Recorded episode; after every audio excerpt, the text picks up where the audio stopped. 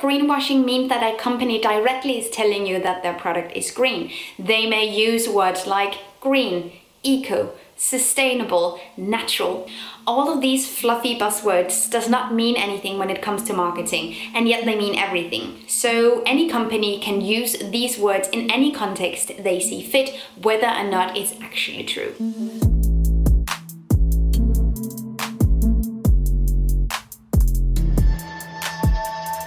Dezinformácia, ktorú o sebe šíri niekto, kto sa chce prezentovať ako zodpovedný k životnému prostrediu. Napríklad firma o sebe hovorí nepravdy, aby pred verejnosťou vyzerala zelená, alebo iná firma zavedie banálne ekoopatrenie, ale marketingovo ho nafúkne. To je greenwashing. A téma 14. dielu klíma podcastu Denníka sme. Táto epizóda je tak trochu aj na vaše želanie. Veľa z vás písalo, že by ste o greenwashingu chceli samostatný diel. Mojou hostkou je Kristýna Hudeková, výkonná riaditeľka neziskovej organizácie Živica, ktorá ktorá sa venuje vzdelávaniu a ekoporadenstvu. Rozprávame sa o tom, čo je greenwashing, kto a kedy túto marketingovú praktiku prvý raz pomenoval, kto ju používa, prečo a ako úspešne a tiež ako ju odhaľovať, akým certifikátom veriť a ako si overovať, či firmy o sebe hovoria pravdu. Hovoríme tiež o tom, či sa greenwashing týka len firiem a služieb, alebo už aj politikov a ich sľubov. Moje meno je Katarína Kozinková.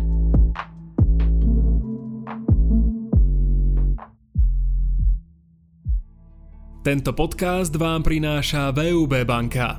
Podporujeme každú farbu hlasu, ak rozpráva o zelených témach. Veríme, že si tieto témy zaslúžia čoraz viac priestoru v našej diskusii. Viac o našich aktivitách nájdete na www.zelenabanka.sk.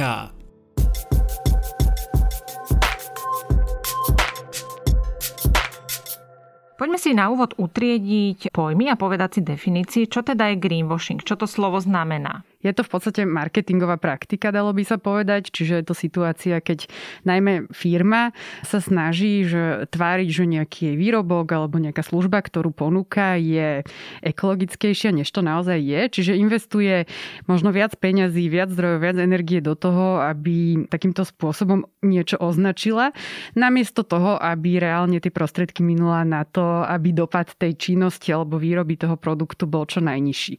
Často sa to používa v situácii, situácii, keď je to výhodné, v podstate ekonomicky, pretože dnes ľudia už na takéto mm, označenia počúvajú, sú ochotní za takéto výrobky platiť alebo takéto služby uprednostniť. Takže firmy sa to snažia využiť v podstate ako marketing. Dá sa povedať, že čo je opak greenwashingu? Je to nejaká férovosť alebo je to trvalá udržateľnosť? Existuje niečo také, čo by bolo opozitom k tomu? Rozmýšľam, že či existuje nejaké jedno konkrétne slovo. Možno by som presne použila aj tie, ktoré ste označili vy, že to zahrania ako keby taký komplexný nejaký prístup, jednak ohľaduplnosť k tomu životnému prostrediu, čiže nejaké zodpovedné narábanie so zdrojmi, či už sú to suroviny alebo sú to energie a takisto ale aj k tým ľuďom, čiže tým zamestnancom, ktorí ten produkt e, vyrábajú, dizajnujú alebo tú službu teda vám odovzdávajú. Ešte nejaké také, že synonyma, alebo ako to nazvať inak, keď poviem zelené klamanie, hovorím vlastne o tom istom? Dalo by sa povedať. Je to skôr taký spin doctoring, také možno nie úplne, že 100% klamstvo, skôr také zveličovanie alebo nafukovanie. Čiže v podstate ten, ten výraz vznikol vyslovene ako zelené pranie, pranie na zeleno. Povieme si možno neskôr aj e, tú históriu toho pojmu, týkalo sa to uterákov, čiže je to skôr také zveličovanie, by som povedala. Vy ste už hovorili o tom greenwashingu ako o marketingovej praktike, ale ten e, význam sa ako keby časom posúva a rozširuje. Dá sa povedať, že už to vieme použiť, dajme tomu aj na politiky alebo na politikov, aj na, dajme tomu, nejakú verejnú sféru? Mm, áno, používajú to už aj politici, pretože opäť je to v podstate pre nich prínosné, lebo už aj voliči začínajú na tieto pojmy a tvrdenia o udržateľnosti počúvať. Takže oni často namiesto toho, aby sa snažili snažili možno ísť e, proti nejakým veľkým korporáciám, ktoré majú veľkú moc, ale zároveň sú, dajme tomu, veľkí znečisťovateľia, tak sa snažia, ja neviem, robiť nejaké možno nie tak efektívne opatrenia niekde inde a veľa o nich hovoriť a tváriť sa, že ako teda naozaj ochraňujú to životné prostredie. Ako taký príklad napríklad bol použitý v kampanii v roku 2008, myslím, e, americkej volebnej Donald Trump začal hovoriť o čistom uhlí, clean coal, coal, čo bol v podstate totálny oxymoron. On sa snažil veľmi zachraňovať tam tie uholné spoločnosti a síce si uvedomoval, že je problém, keď sa vlastne to uhlie ďalej bude ťažiť a bude sa spalovať, ale snažil sa nájsť nejakú cestu, ako vlastne to možno prekrútiť a povedať, že to nebude vôbec také zlé, že, že sa budú dať nájsť nejaké cesty, ako tie dopady znížiť, ale v podstate je to celé iba hlúposť. Kedy prvý raz vlastne bol použitý tento termín a pri akej príležitosti to bolo, v akej konkrétnej súvislosti? Mm-hmm. Bolo to v roku 1986. Taký environmentalista Jay Westerveld ho použil v súvislosti s hotelmi. Keď v jednom hoteli bol, videl tam taký ten tradičný už dnes nápis, aby ľudia nedávali uteráky, s ktorými sa poutierajú hneď na zem, aby ich nemuseli vlastne za každým prať a aby tým zachránili planetu. Nejak tak to tam bolo naformulované. No ale keď vlastne chodil po tom hoteli a všímal si, ako funguje, tak nevidel nič iné, čo by ten vlastne hotel, ten jeho prevádzka robil preto, aby dopady tej svojej činnosti uh, zmenšoval. A keď tak nad tým uvažoval, tak mu vlastne došlo, že možno motiváciou toho hotela, prečo ľudí vyzýva, aby zachránili planetu, reálne reálne nie je možno tá mm, snaha ochraňovať životné prostredie, ale jednoducho ušetriť na tom, že nebudú musieť toľko prať, čo pre nich vlastne prináša ekonomické benefity. Preto aj ten pojem greenwashing, lebo to vlastne sa v tom prvom použití týkalo práve tých uterákov. Greenwashing is a form of misleading marketing where uh, a product, service or company is presented as better in respect to climate change, the environment, or human rights issues without proper documentation to back this claim. Simply put, greenwashers talk loudly about the importance of sustainability without making an actual effort. My sme v Klíma podcaste a hovoríme o marketingovej praktike. Tak vysvetlite prosím, že ako súvisí ten greenwashing s klimatickou krízou a prečo to rozoberáme aj vlastne v súvislosti s touto témou? Tak ja to vnímam tak, že ľudia dnes už na to teda naozaj počúvajú a je veľmi dôležité, aby sme ich nevodili v podstate za nos. Aby sme tu ich ochotu možno si aj priplatiť alebo zlaviť z nejakých svojich nárokov v záujme ochrany životného prostredia a znižovania dopadu aj na klímu nezneužívali na to, že len ďalej budeme pokračovať v tom systéme, v akom fungujeme doteraz a ktorý to životné prostredie ničí. A teda vnímam to ako také veľké riziko z tohto hľadiska, že keď sa potom ukáže, že, že nejaký ten výrobca ich vlastne len manipuloval, tak tá ich dôvera v to, že niečo sa môže zmeniť, sa vlastne s každým takýmto prípadom znižuje a môže dojsť až k takej nejakej poklesu angažovanosti alebo ochote čokoľvek zmeniť, také nejakej skepse, že vlastne aj tak sa to nikdy nezmení, lebo vždy to nejak prekrútia a nakoniec je to aj tak použité, tak ako sme my nechceli. Prečo sa to vlastne celé deje? Alebo to ste už naznačili, že prečo to vlastne aj firmy, aj politici robia, aký je tam hlavný motív. Tam ste hovorili o tom profite. Ja som e, vlastne čítala informácie aj z jednej, aj z druhej strany. Teda, že, že to myslím, až generačná záležitosť, kedy celá generácia je ochotná si priplatiť za to, keď je niečo zelené. A zároveň som aj čítala, že tým firmám to prináša ak sa označia za zelené, úplne na konci tej cesty, nejaký minimálny alebo až žiadny profit. Mm-hmm. Toto neviem, lebo tak nemám to prepočítané, že naozaj koľko viac by mohli na tom zarobiť. Možno ten e, minimálny profit majú, pretože toľko nalejú peniazy do toho marketingu reálne. A keby možno toľko e, neinvestovali do marketingu, tak e, zarobia viac. Ale je pravda, že je to generačná záležitosť. To vychádza, napríklad sa robil veľký prieskum verejnej mienky medzi tzv. generáciou Z. To sú ľudia, ktorí majú, myslím, že 22 rokov plus minus tak. Čiže teraz tí takí 20 tí mladší. A medzi nimi vyšlo naozaj, že 73% z nich povedalo, že sú ochotní priplatiť aspoň 10% navyše za výrobok, ak je udržateľný. Takže naozaj je to veľmi silný taký nejaký spotrebiteľský hlas a dopyt po týchto výrobkoch tu je. Celé toto e, sa deje zrejme aj kvôli legislatíve, ktorá je a ktorá nejak nedefinuje, že čo je vlastne trvalo udržateľný výrobok alebo čo je zelený výrobok, že potom sa tie firmy veľmi ľahko vlastne pohybujú v, e, v rámci celého toho ihriska. Vnímate to aj vy takto? Áno a podľa mňa ale je veľmi ťažké, tak aj my, keď sa tu rozprávame, že nejak to presne e, zadefinovať, čo je to tá udržateľnosť. No e, keď si pozrieme nejakú takú základnú definíciu, to, čo je udržateľné, by malo znamenať, že ak to rovnakým spôsobom budeme robiť, dajme tomu aj o 50 rokov, tak vlastne nenastane zhoršenie tých podmienok, ktoré sú tu teraz. Čiže ako keby nepôjdeme na ten dlh nejakých našich detí, budúcich generácií a tak ďalej. To je taká tá, tá nejaká základná definícia, ako by to malo fungovať, ale nejako pre presne to odmerať a vôbec používať nejaké také vágne pojmy, že zelené alebo prírodné, to je práve jedna z tých základných definícií toho greenwashingu, že sú veľmi vágne, nie sú podložené žiadnymi konkrétnymi dátami, netušíme, ako ten výrobca k tomu prišiel, že vlastne označuje ten svoj výrobok alebo tú službu takýmto spôsobom. Takže toto je jedno z tých ako základných možno kameňov úrazu, že sa používajú často označenia, ktoré sa nedajú nejak doložiť, sú veľmi veľmi vágne, ale nemyslím si, že je to len problém legislatívy, ale opäť aj takej nejakej základnej komunikácie voči tomu spotrebiteľovi. Máme to ale v zákone, že vlastne ako spotrebitelia máme právo na jasné a dobre dostupné informácie o tom produkte, čiže ak to tak nie je, môžeme to riešiť. Ja som sa to pýtala aj s na to, že či pri tom greenwashingu musí byť vyslovene ten úmysel nejak zavádzať alebo nejak hyperbolizovať. Že či naozaj niekto nemôže byť úprimne presvedčený o tom, že použijem 1% nejakých recyklovaných materiálov a tým pádom už, ja neviem, môj plastový pohár je, je zelený. Podľa mňa môže to byť aj tak, lebo veď e, je jasné, že ani nie v každej firme majú odborníkov na, ja neviem, environmentálne inžinierstvo, že by vedeli naozaj e, posúdiť dostatočne zodpovedne, dajme tomu, e, životnú celú tú stopu nejakého materiálu versus iného materiálu, keď sa rozhodujú, z čoho ten produkt vyrobia. A aj oni sami môžu byť tým pádom možno obeťou nejakého greenwashingu od do, rôznych dodávateľov, ktorí sa snažia predať produkty, ktoré sú možno niekedy aj drahšie, ale opäť ich marketujú ako toto je to udržateľné, toto je to prírodné.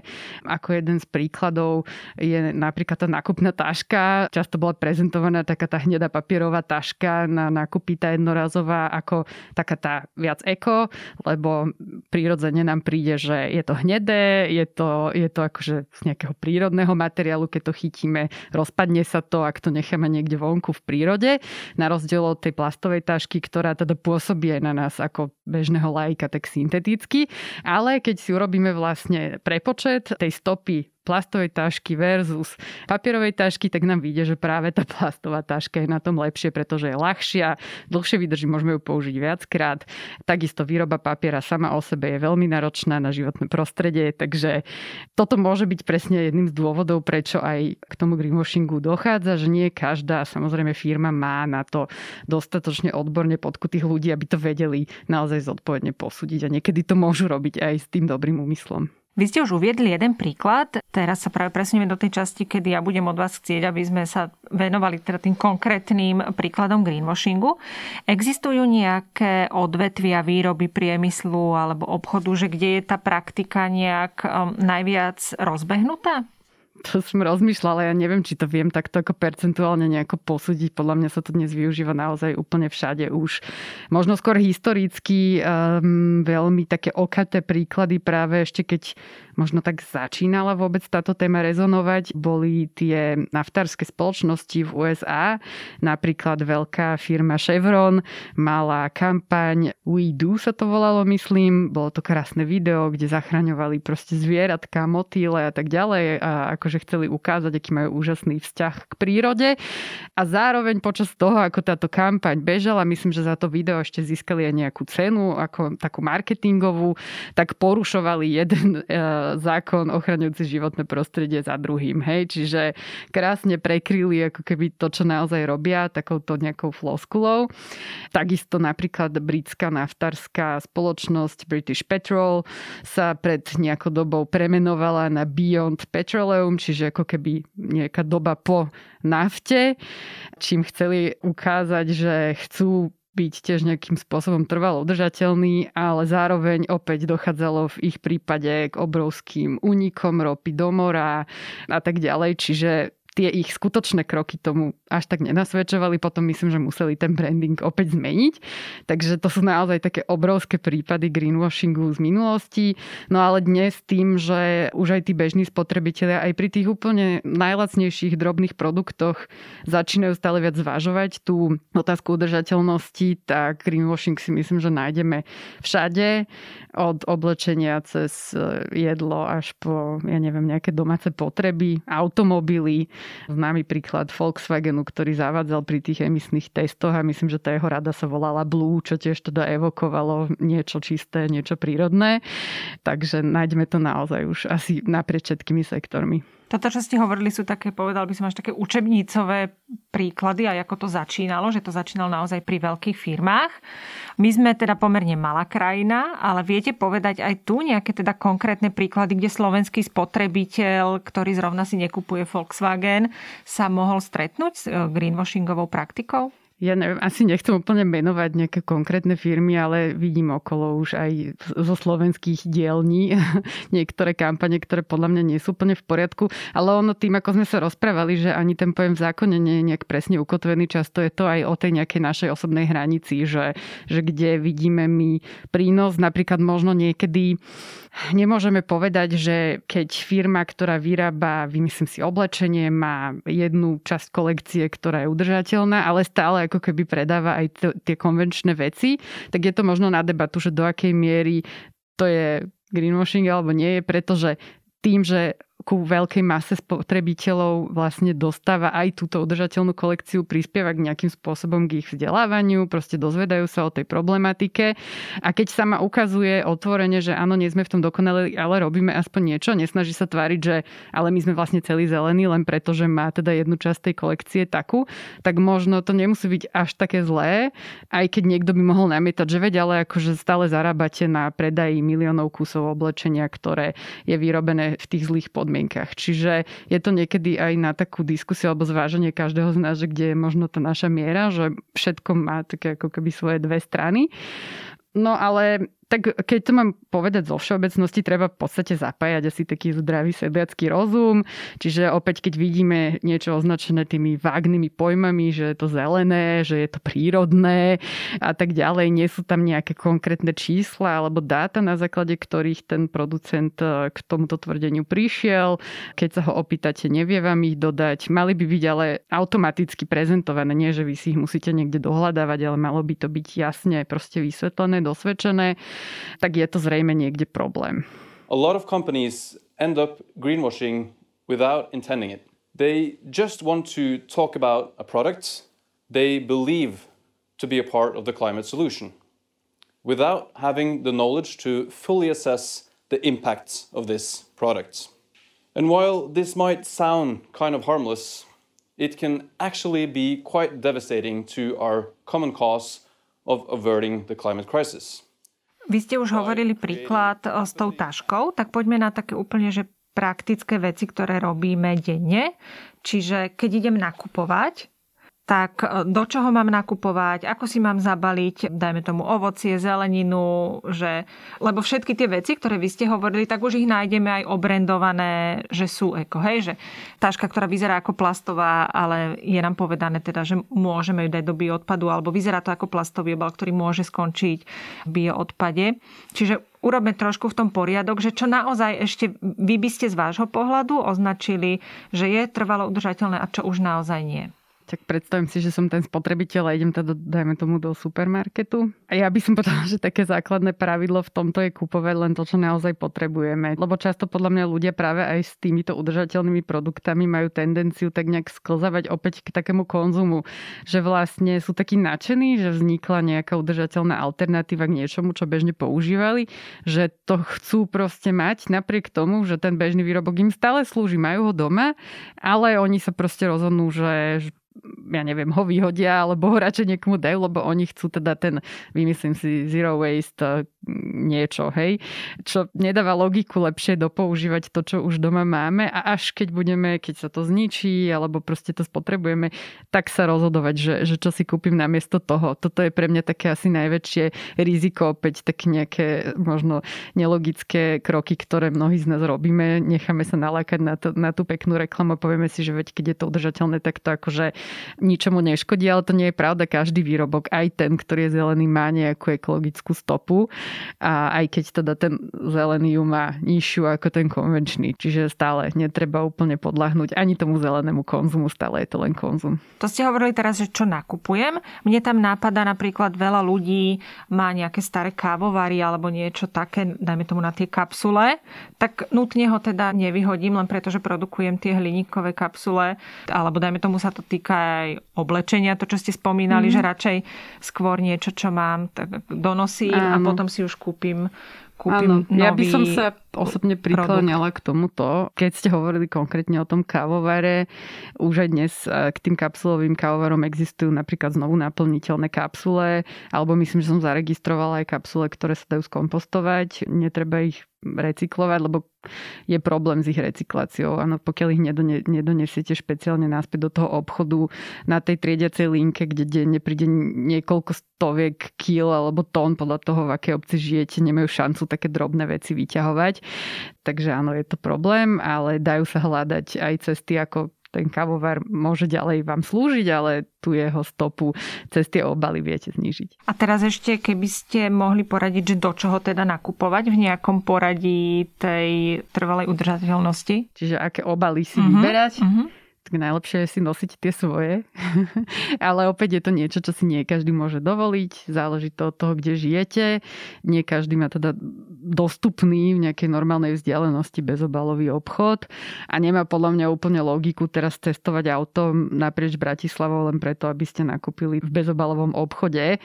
To napríklad ja osobne, teda je to môj prípad, že v mojom okolí žiaden taký obchod nie je a tým pádom ja proste odmietam akože investovať môj čas a nebodaj niekde jazdiť autom, aj keď teda nemám auto, ale predstavím si, hej, že by som bola ten bežný človek, ktorý väčšina auto používa že by som jazdila niekde cez celé mesto do bezobalového obchodu, neviem, nie som si tým úplne istá, čiže potom už sa skôr uh, rozmýšľať nad tým, čo je dostupné v tých nejakých obchodoch, ktoré mám najbližšie, aby som zbytočne nezastovala.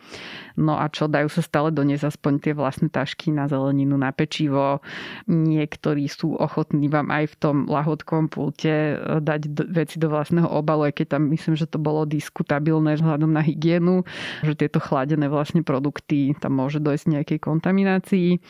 Dnes už ale aj bežné, napríklad drogerie aj v tých bežných svojich prevádzkach mávajú čapovacie pulty napríklad na tie čistiace prostriedky na doma. Viete si ich ale vyrobiť prípadne aj doma, ak ste takí kutili trošku.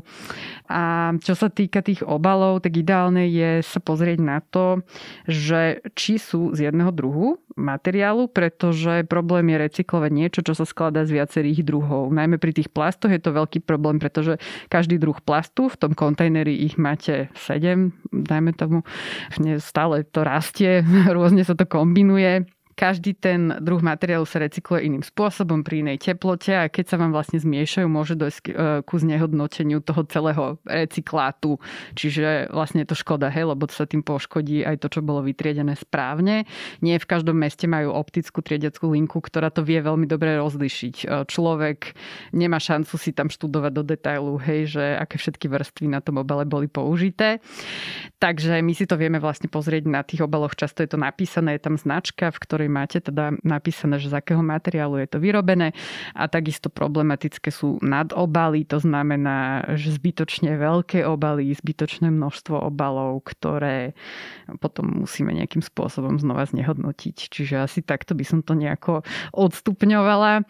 Čo sa týka tých bioplastov, myslím, že o tom ste uh, hovorili. Niektorí to ináč tiež možno trošku označujú ako taký greenwashing v tom zmysle, že to opäť evokuje niečo také, že bio, že to je čistá príroda ale je to z obnoviteľných zdrojov vyrobený plast, ktorý momentálne, pokiaľ ich nedonesiete, tie bioplasty niekomu, kto to dá napríklad do bioplinky alebo nejakým spôsobom naozaj vie ich spracovať, ale hodíte to napríklad medzi konvenčné plasty v meste, tak je s tým problém, pretože dnes, eh, ono je to napríklad niekedy je ťažké rozlišiť, že, že či ide o ten bioplast alebo ide o PET. Opäť, čiže môže to opäť nejakým spôsobom znehodnotiť ten zvyšný zber. No a keď to dáte do zmesového odpadu, tak buď sa to spáli v spalovni, alebo to skončí na skladke, kde sa to rozloží možno časom dovie, pretože je to teda skôr určené na to priemyselné kompostovanie. If you are looking at a product and it seems okay and it seems good but you don't really know turn it over, look at the back label because that's where all the less desirable information will be, like where it's produced, who produced it, what's in it, how much recycled material is in it, what are the ingredients, all this kind of stuff. If you can, you can also read beyond the label and find out where the product's made, what are the supply chains, what does the ingredients mean, which uh, relate to palm oil, all of these things, but that's not something that is placed on the label. That's stuff that we as consumers have to find out for ourselves. A teraz sa poďme porozprávať o takých investíciách, ktoré teda nerobíme denne, alebo takých veľkých veciach, ktoré kupujeme. V súvislosti s klimatickou krízou sa veľmi rieši lietanie. Už keď si kupujeme tú letenku, tak je možné, že si my ako keby pri tej letenke zaplatíme navyše, ako keby zaplatíme za ten uhlík, ktorý vypustí teda to lietadlo. Tak je toto tiež niečo, kde reálne my môžeme tou kúpou si vykompenzovať tú uhlíkovú stopu, ktorú tým letom urobíme? Malo by to byť tak vypočítané, že vlastne vzhľadom na tie kilometre, ktoré prelietate a aké veľké to lietadlo, nakoľko pasažierov sa to vlastne e, rozdelí, tak e, by tam mala byť určená tá uhlíková stopa a následne urobený nejaký prepočet, že dajme tomu, koľko stromov treba nasadiť na to, aby dokázali také množstvo uhlíka z tej atmosféry e, stiahnuť podľa mňa v princípe je to fajný nápad. Otázne je, že ako to naozaj funguje v realite. Musíte si dobre pozrieť podľa mňa tie projekty, ktoré sa reálne tými kompenzačnými e, poplatkami podporujú, či sú naozaj zmysluplné. Chápem, že niekedy to nevieme úplne overiť. Nebudeme teraz letieť niekde do Kene pozerať, či naozaj ten e, prelez rastie, ale minimálne si to skúsiť e, trošku viac preštudovať, že kam tie peniaze poputujú, aby sme mali istotu, že to naozaj má zmysel, že to nebudú vysadené nejaké malinké stromčeky, ktoré po roku aj tak zahynú. Ale podľa mňa dobré je, keď napríklad je tam garant nejaká rešpektovaná, renomovaná ešte iná environmentálna organizácia, že budete mať možno trochu väčšiu istotu, že to má zmysel. No ale opäť možno pre niektorých je otázne, že do akej miery je to pozitívne, alebo je to možno kontraproduktívne, lebo môžeme získať pocit, tak ako pri týchto iných rôznych udržateľných variantoch výrobkov, že že veď vlastne nič sa nestane, že môžeme lietať koľko chceme, veď my si to akože vykompenzujeme a všetko je v poriadku. A, a možno sa potom naša pozornosť až tak neorientuje na to, že ale to lietanie je naozaj problém a potrebujeme s tým niečo urobiť, pretože nám to dáva taký falošný, možno trochu pocit, že veď vlastne je to OK. Potom, keď už niekam docestujeme, tak veľa rezortov je označovaných ako ekorezorty.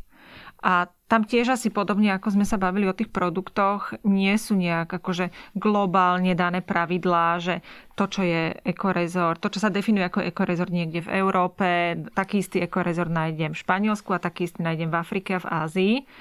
Že ako sa orientovať v tom cestovaní? Myslím si, že to je to isté ako pri v podstate akýchkoľvek iných certifikátoch, aj keď sme sa rozprávali o tých výrobkoch, že treba si overiť, či sú to vôbec nejaké skutočné certifikáty, ktoré si nevymyslel ten sám prevádzkar toho hotela alebo výrobca toho výrobku, ale že je to naozaj certifikácia, ktorú zaručuje nejaká nezávislá inštitúcia. Väčšinou sú tie certifikácie spoplatnené a vlastne prídu to e, zhodnotiť na základe nejakých kritérií, ktoré by mali byť zverejnené, ich nejaký posudzovatelia a buď teda ten hotel, alebo aj výrobca, alebo o, o akomkoľvek certifikáte sa bavíme, ho dostane alebo ho nedostane.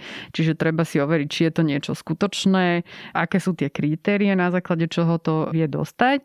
No a ideálne je, keď najmä pri výrobkoch, teda ja sa vrátim ešte k tomu, je dobre, keď tam vidíte aj konkrétny nejaký, možno aj kód, hej, že, že aké číslo bolo toho certifikátu, potom by ste mali byť schopní si dohľadať už konkrétne, možno aj to hodnotenie toho daného produktu, že aké tam boli teda posudky.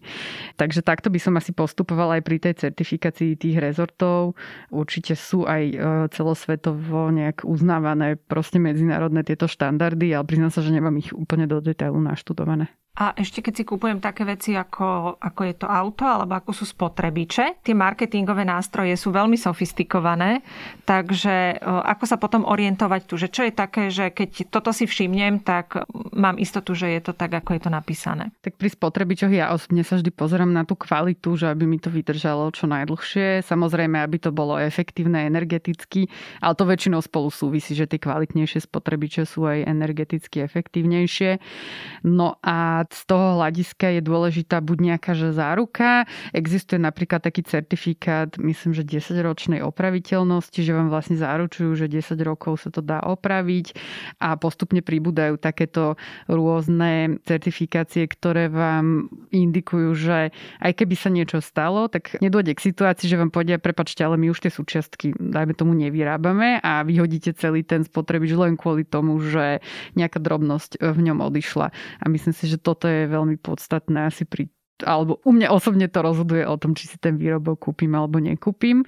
Keď sú to nejaké úplne drobné veci, kde možno tú 10-ročnú záruku úplne nebudem očakávať, ale teoreticky jedného dňa by som to chcela opraviť alebo skúsiť opraviť aj sama, tak viem sa aspoň pozrieť na to, že, že aký sa mi zdá dizajn toho výrobku, že či je to proste také niečo, čo je krehučké, alebo je to naopak, vyzerá, že to niečo vydrží, alebo že či sú tam nejaké možnosti, ako ten výrobok rozšrobovať, otvoriť. Hej, to indikuje tú opraviteľnosť potom, že nie je to v podstate celé zaliate do nejakého jedného kusu plastu a jednoducho, keď sa napríklad v tom vybie baterka časom, lebo naozaj tak kapacita klesa, aj keď máte dobíjateľnú baterku alebo nejaká drobnosť, tam nejaký kontakt vypadne, tak už to nebudem vedieť otvoriť a vlastne musím si kúpovať novú vec. A pokiaľ ide o tie energetické triedy, tam sa asi viem spolahnúť na tie certifikáty. Áno, áno, toto je vlastne regulované, myslím, že so štátom, čiže tam neviem si úplne predstaviť, že by došlo k nejakým podvodom, alebo ak áno, tak by to bolo asi v takej veľkosti ako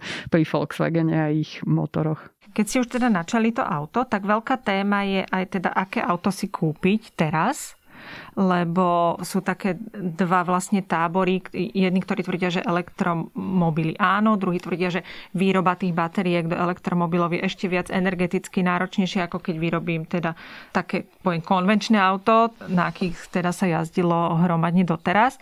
Tak ako sa tu v tomto zorientovať? No ja osobne asi by som povedal, že nekúpiť si auto, pokiaľ to nepotrebujeme vôbec. A skôr sa snažiť hľadať cestu, ako sa zaobísť bez neho. Ja osobne to zatiaľ zvládam napríklad. Ak naozaj, keď už to auto raz máte, tak ho budete využívať, lebo ste si za ňo zaplatili, stojí vám pod domom, je to pohodlné, áno, nebudeme sa o tom hádať. Samozrejme sú tam aj svoje tienisté stránky, keď stojíte niekde v kolóne alebo neviete nájsť miesto na zaparkovanie. Na Slovensku sme v tomto ale zatiaľ stále veľmi ohľaduplní voči motoristom a v podstate všade sa dá parkovať zadarmo a legálne a na chodníkoch a tak ďalej, čo v mnohých krajinách civilizovaných už sa až tak jednoducho nedá a potom si veľmi dobre rozmyslíte, či niekde tým autom budete cestovať alebo nie. Takže Takže uh, ako takú prvú vec by som určite hľadala tie cesty, ako to bez toho auta vydržať. A keď už sa to nedá, že naozaj potrebujem dochádzať niekam, kde mi tie spoje nechodia, alebo proste je to príliš komplikované, no tak neviem. Akože nie som úplne odborník na, na mobilitu, ale z toho, čo o tom viem a čo som o tom počula, tak asi možno by som stále išla tou cestou dať život niečomu, čo už bolo vyrobené a niekto iný to nepotrebuje, než kupovať niečo nové, ale môže tu byť aj zase ten druhý hlas, ktorý hovorí, že podporou tej zelenej verzie, čiže v tomto prípade automobilu na elektrínu, podporujem ten jej vývoj a vlastne výskum. Hej, že ukážem jednak, že mám o to záujem, že je tu teda časť tých ľudí, ktorí chcú, aby sa tá individuálna automobilová doprava uberala týmto smerom a zároveň teda tým, že si to kúpim, tak dám tej firme peniaze na to, aby sa rozvíjala ďalej. Čiže je to také na asi každého osobne. Then we can look for third party certifications because the thing is, a lot of companies are making their own certifications or making their claims look like certificates. So look for third party certifications, which means that a third organization that is not related to the company goes in, looks around, and determines whether or not they meet the standards that their certificate is sort of a keď sa bavíme o tom greenwashingu, tak pri tých veciach, ktoré sme teraz rozobrali, tak čo sú také najčastejšie praktiky aj v tom supermarkete, také najbežnejšie aj pri tých spotrebičoch, aj pri tých veľkých produktoch typu auto, letenka, dovolenka? Tak ako som už hovorila, tak vlastne je to často používanie tých takých vágnych pojmov, že je niečo zelené, že je niečo prírodné, že je niečo eko, prípadne dokonca, že je niečo bio. Myslím, že túto boli o tom ale už aj nejaké súdne spory, pretože bio je ochranná známka ktorú musíte vlastne dostať na ňu naozaj e, veľmi prísne hodnotená. Potom je to tvrdenie, že nejaký výrobok alebo služba je teda udržateľná bez toho, aby som to ale vedel nejakým spôsobom doložiť dátami, ako som k tomuto tvrdeniu prišiel, na základe čoho, čiže som si to možno sám vymyslel. A používajú sa niekedy aj um, rôzne také akože certifikáty, tým, že tie certifikáty na ľudí fungujú, vidia, že je tam nejaká nálepka, tak si myslia, že áno, niekto to skontroloval, prešiel tam celý ten akože licenčný nejaký mechanizmus ale to je to, čo som hovorila, že treba si ich skontrolovať, či sú to naozaj pravé certifikáty, ktoré sú nezávislé, alebo si to ten spotrebiteľ vymyslel, aj to sa stáva občas a niečo si tam nakreslil, čo možno sám udelil sebe. Prípadne sú aj niektoré certifikáty, ktoré v podstate od tých výrobcov nepožadujú nič nad rámec tých bežných zákonov, ale im dávajú taký nejaký punc, že niečo si tam vedia nalepiť. Takže aj tu by som si dávala pozor, že možno nie je certifikát ako certifikát. Kde to vlastne tie ľudia ľudia nájdu? Kde si ja overím, že tá značka environmentálna je naozaj certifikovaná a skrýva sa za ňou naozaj nejaká férová praktika? Rozmýšľam. Tak asi, asi najlepšie je ísť na internet a vyhľadať si už tú konkrétnu certifikáciu. Keď sa bavíme napríklad o biocertifikáte, tak to vieme veľmi ľahko dohľadať. Potom je produkt ekologického polnohospodárstva, to je tiež certifikát. Certifikát Fairtrade napríklad, o ňom sa dajú tiež veľmi ľahko dohľadať informácie. A ako som spomínala, často tam máte aj už konkrétne číslo toho vydaného certifikátu, čiže mali by ste to vedieť spárovať a nájsť už detailnejšie informácie o tom konkrétnom prípade prípade. Viete povedať aj nejaké certifikáty, ktoré naozaj sú férové a ktoré naopak majú povesť teda, že sú zbytočné, alebo teda za nimi nie je žiaden skutočný obsah? Áno, no my sme napríklad v Živici, moja kolegyňa Peťa Ježeková sa dlhodobo venovala práve Fairtrade. My sme vlastne na Slovensko tento certifikát v podstate priniesli. Ona to ešte svojho času nosila v ruksakoch z Viedne, kde chodila do skladu nakupovať prvé Fairtrade výrobky a predávali sme ich u nás v obchode. Dnes už to nájdete v podstate úplne v bežných obchodoch. A Fairtrade, asi boli aj tam nejaké problémy, ale malo by to byť pomerne spolahlivé označenie toho, že tí ľudia majú zaručené nejaké základné, aspoň tie základné podmienky, ktoré naozaj často v tých rozvojových krajinách nemajú ani tie. Takisto tam býva vlastne taký doplatok na rozvoj tej miestnej komunity, prípadne nejaké vzdelávanie a tak ďalej. Možno takým opakom toho, a opäť sa tým zaoberala aj naša Petra, je taký certifikát so zelenou žabkou, ktorý um, má nejakým spôsobom indikovať, že pri produkcii toho výrobku neboli poškodované dažďové uh, lesy alebo pralesy ale keď si pozriete už, že aké sú tie podmienky, ktoré vlastne ten, kto by ten certifikát chcel používať, musí splniť, tak väčšinou sú to len tie bežné veci, ktoré aj tak sú vo väčšine zákonov, vo väčšine krajín, pretože ináč by s nimi v podstate nechcel nikto obchodovať. Takže ako keby o ničom extra to nehovorí a na to upozorňovali viaceré environmentálne organizácie, že možno tento zrovna certifikát môže byť taký zavadzajúci pre ľudí. Takisto otázne sú napríklad tie certifikácie papiera z udržateľného hospodárenia e, lesov, že tam to závisí zrejme od krajiny k Ukrajine, lebo tam si to posudzujú každý nejak ako keby u seba a môže tam dochádzať aj ku nejakým neúplne e, dobrým posudkom. No a potom sú aj rôzne také certifikáty napríklad palmového oleja, ktoré ale sú vytvorené firmami, ktoré ten olej používajú. Je to také veľmi zvláštne, že oni ako keby certifikujú certifikujú sami seba, kde by som tiež teda bola na pozore, že či to o niečom vôbec hovorí. Opýtam sa ešte na tú klimatickú krízu, že či je tam nejaký taký príklad z reálneho života, niečo, čo sa skutočne udialo, kedy nejaký konkrétny greenwashing mal zásadný dopad na klímu.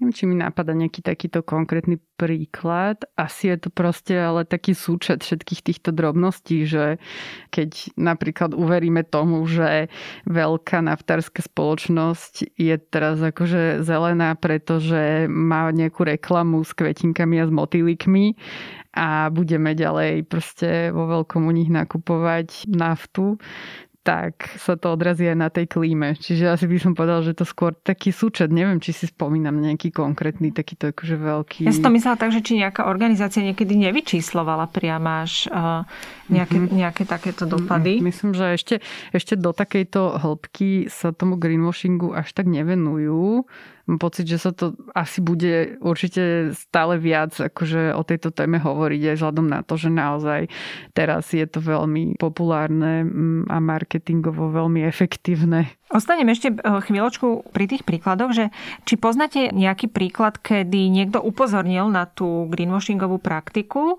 a tá firma zareagovala pozitívne, že povedala, OK, urobili sme chybu a ideme to napraviť a naopak nejaký príklad nejakej arogantnej firmy, ktorá sa teda tvárila, že, že je všetko v poriadku aj naďalej.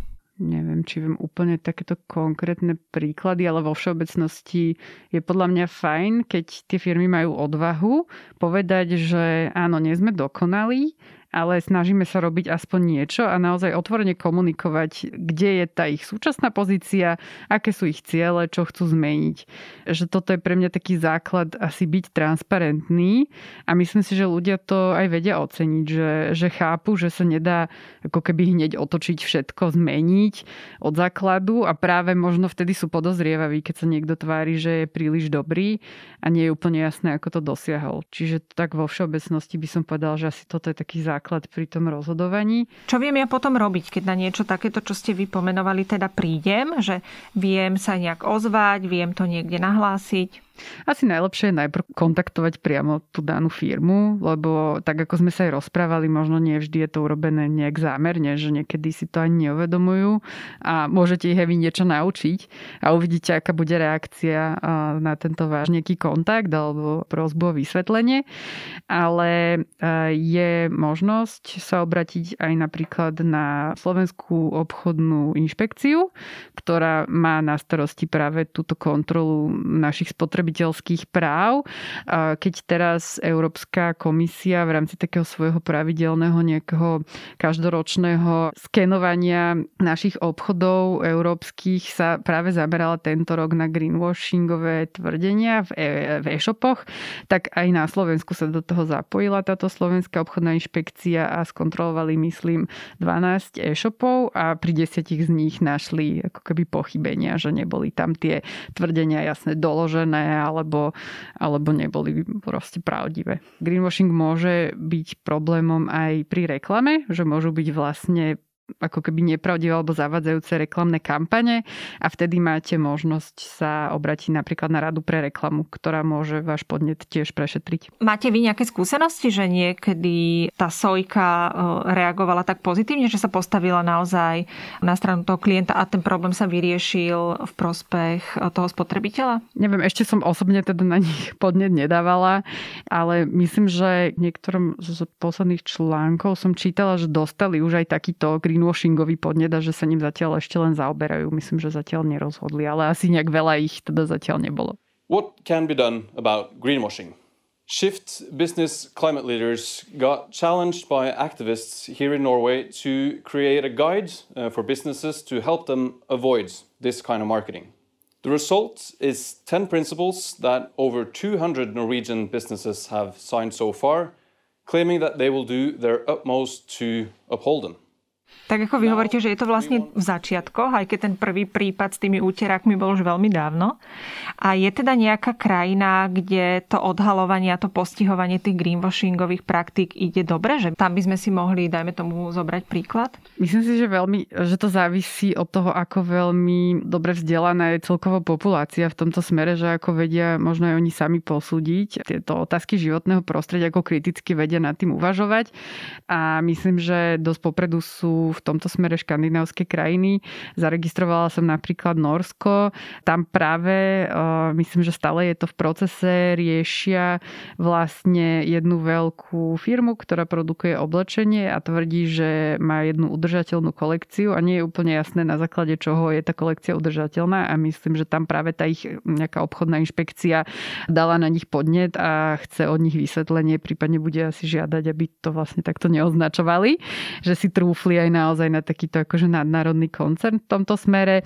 Norské firmy podpisovali mnohé aj takých keby desatoro uh, proti greenwashingu, čiže vznikol taký nejaký súbor pravidiel alebo zásad, ktoré sa rozhodli dodržiavať a, a naozaj sa pod ne podpísať, že nebudú zavádzať svojich klientov v týchto udržateľných otázkach, čo mi príde veľmi zaujímavé. Možno by to bolo fajn vyskúšať niečo také urobiť aj na Slovensku lebo potom je možné ich s tým konfrontovať, že ale vy ste povedali, že nebudete toto robiť, prečo to robíte. Áno, že už vlastne dávajú nejaký záväzok.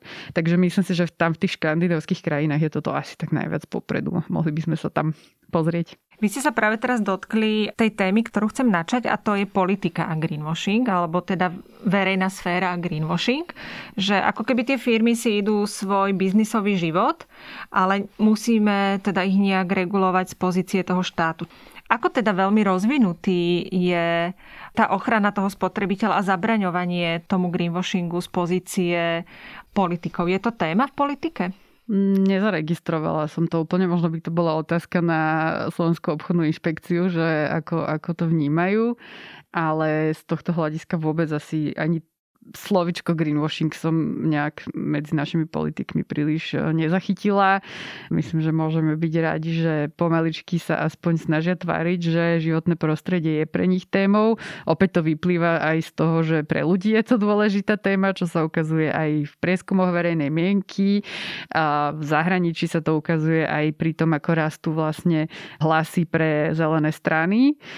Takže je to opäť niečo možno podobné s tým biznisom, že im to nahráva tie hlasy, najmä tých mladších možno voličov a snažia sa s tým operovať či do a akej miery to robia aj naozaj a nie sú to len také prázdne slova, už potom musíme posúdiť sami a na základe toho im to spočítať v tých voľbách. Vy ste spomínali toho Donalda Trumpa. Ten je asi taký najznámejší prípad toho politického greenwashingu. Je tam ešte niečo, s čím ste sa stretli a týka sa to teda politikov?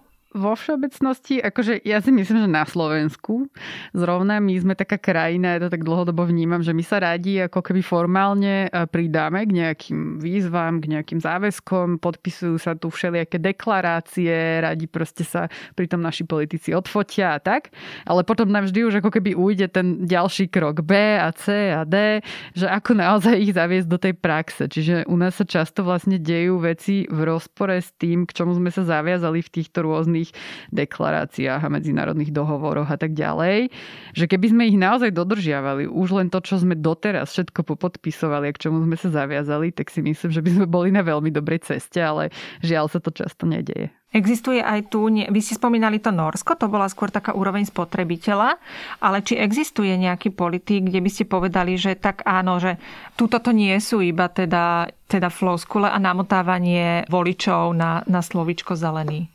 Mm, neviem, asi nechcem úplne robiť nejakú reklamu konkrétnym politikom. V každom prípade som veľmi rada, že už ja tu takých niektorých politikov vidím, či už sú mm, možno aktívni nielen v našej Národnej ráde, možno aj v Európarlamente, prípadne sú aj v mimoparlamentných stranách. Často sú to aj poslanci rôznych obecných zastupiteľstiev.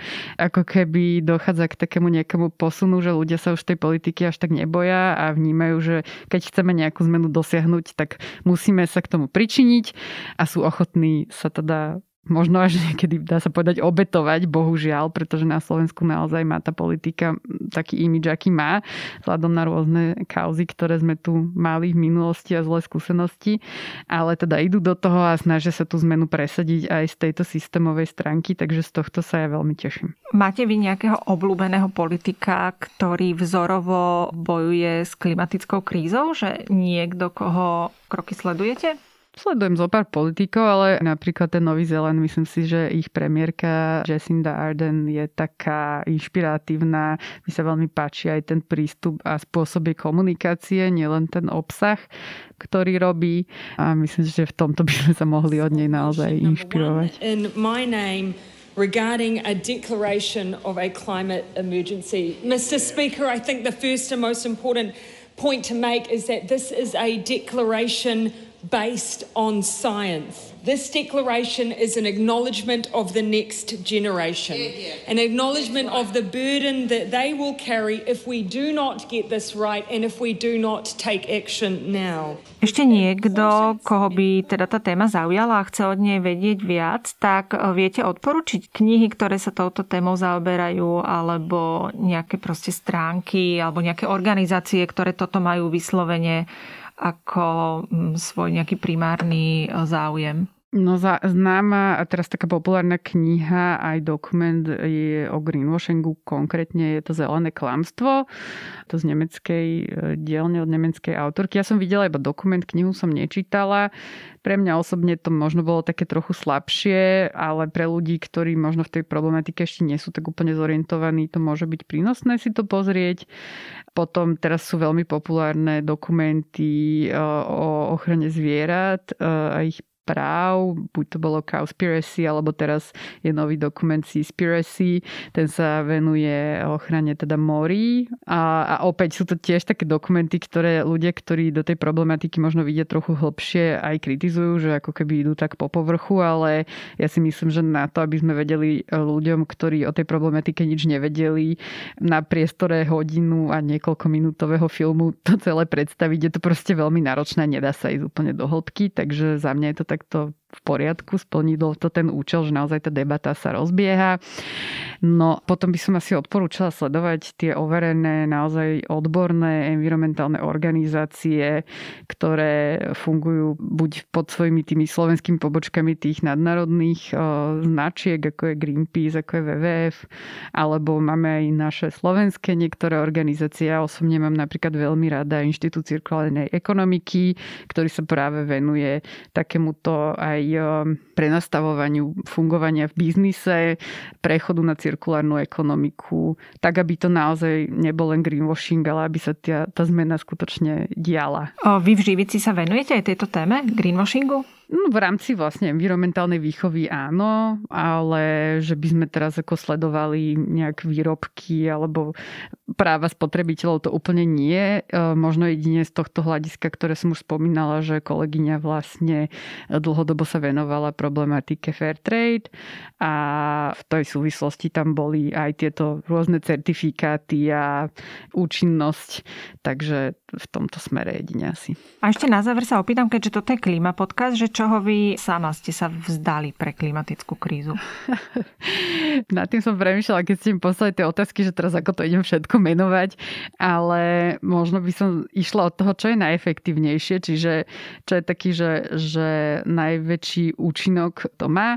Tak ako som spomínala, ja teda nemám auto, aj keď napríklad rada šoferujem, ale viem, že kebyže ho mám, tak teraz na ňom jazdím, tak to si ho požičam, keď niekedy naozaj Inak sa to nedá, ale chodím prevažne na bicykli po meste, čo sa ináč veľmi teším, že ste pred nejakými desetimi rokmi všetci hovorili, že som samovrah, či som normálna, že chodím po tých cestách a teraz už sa ma to veľmi dlho nikto nespýtal, takže už sa mení vlastne toto ponímanie.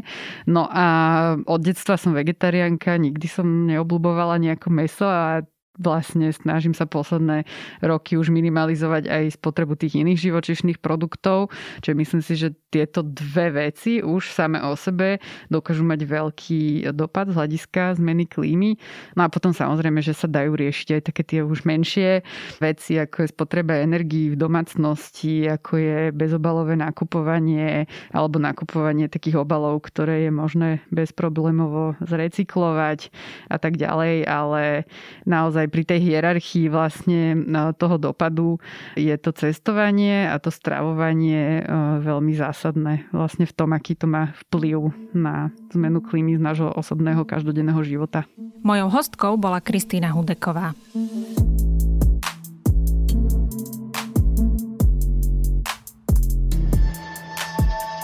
Počúvali ste Klíma podcast, dvojtyždenný podcast denníka ZME. Prihláste sa na jeho odoberanie vo svojej podcastovej mobilnej aplikácii na platformách Google Podcasty, Apple Podcasty a Spotify. Všetky diely, ako aj odkazy na témy, o ktorých hovoríme, nájdete na adrese podcasty.zme.sk. Ak sa vám podcast páči, ohodnote ho na iTunes. Ak máte nejaké pripomienky alebo sa nás chcete niečo opýtať, napíšte nám do podcastového klubu denníka Zme na Facebooku alebo na mail podcasty.sk. Ja som Katarína Kozinková a na tomto podcaste so mnou spolupracuje Jana Maťková.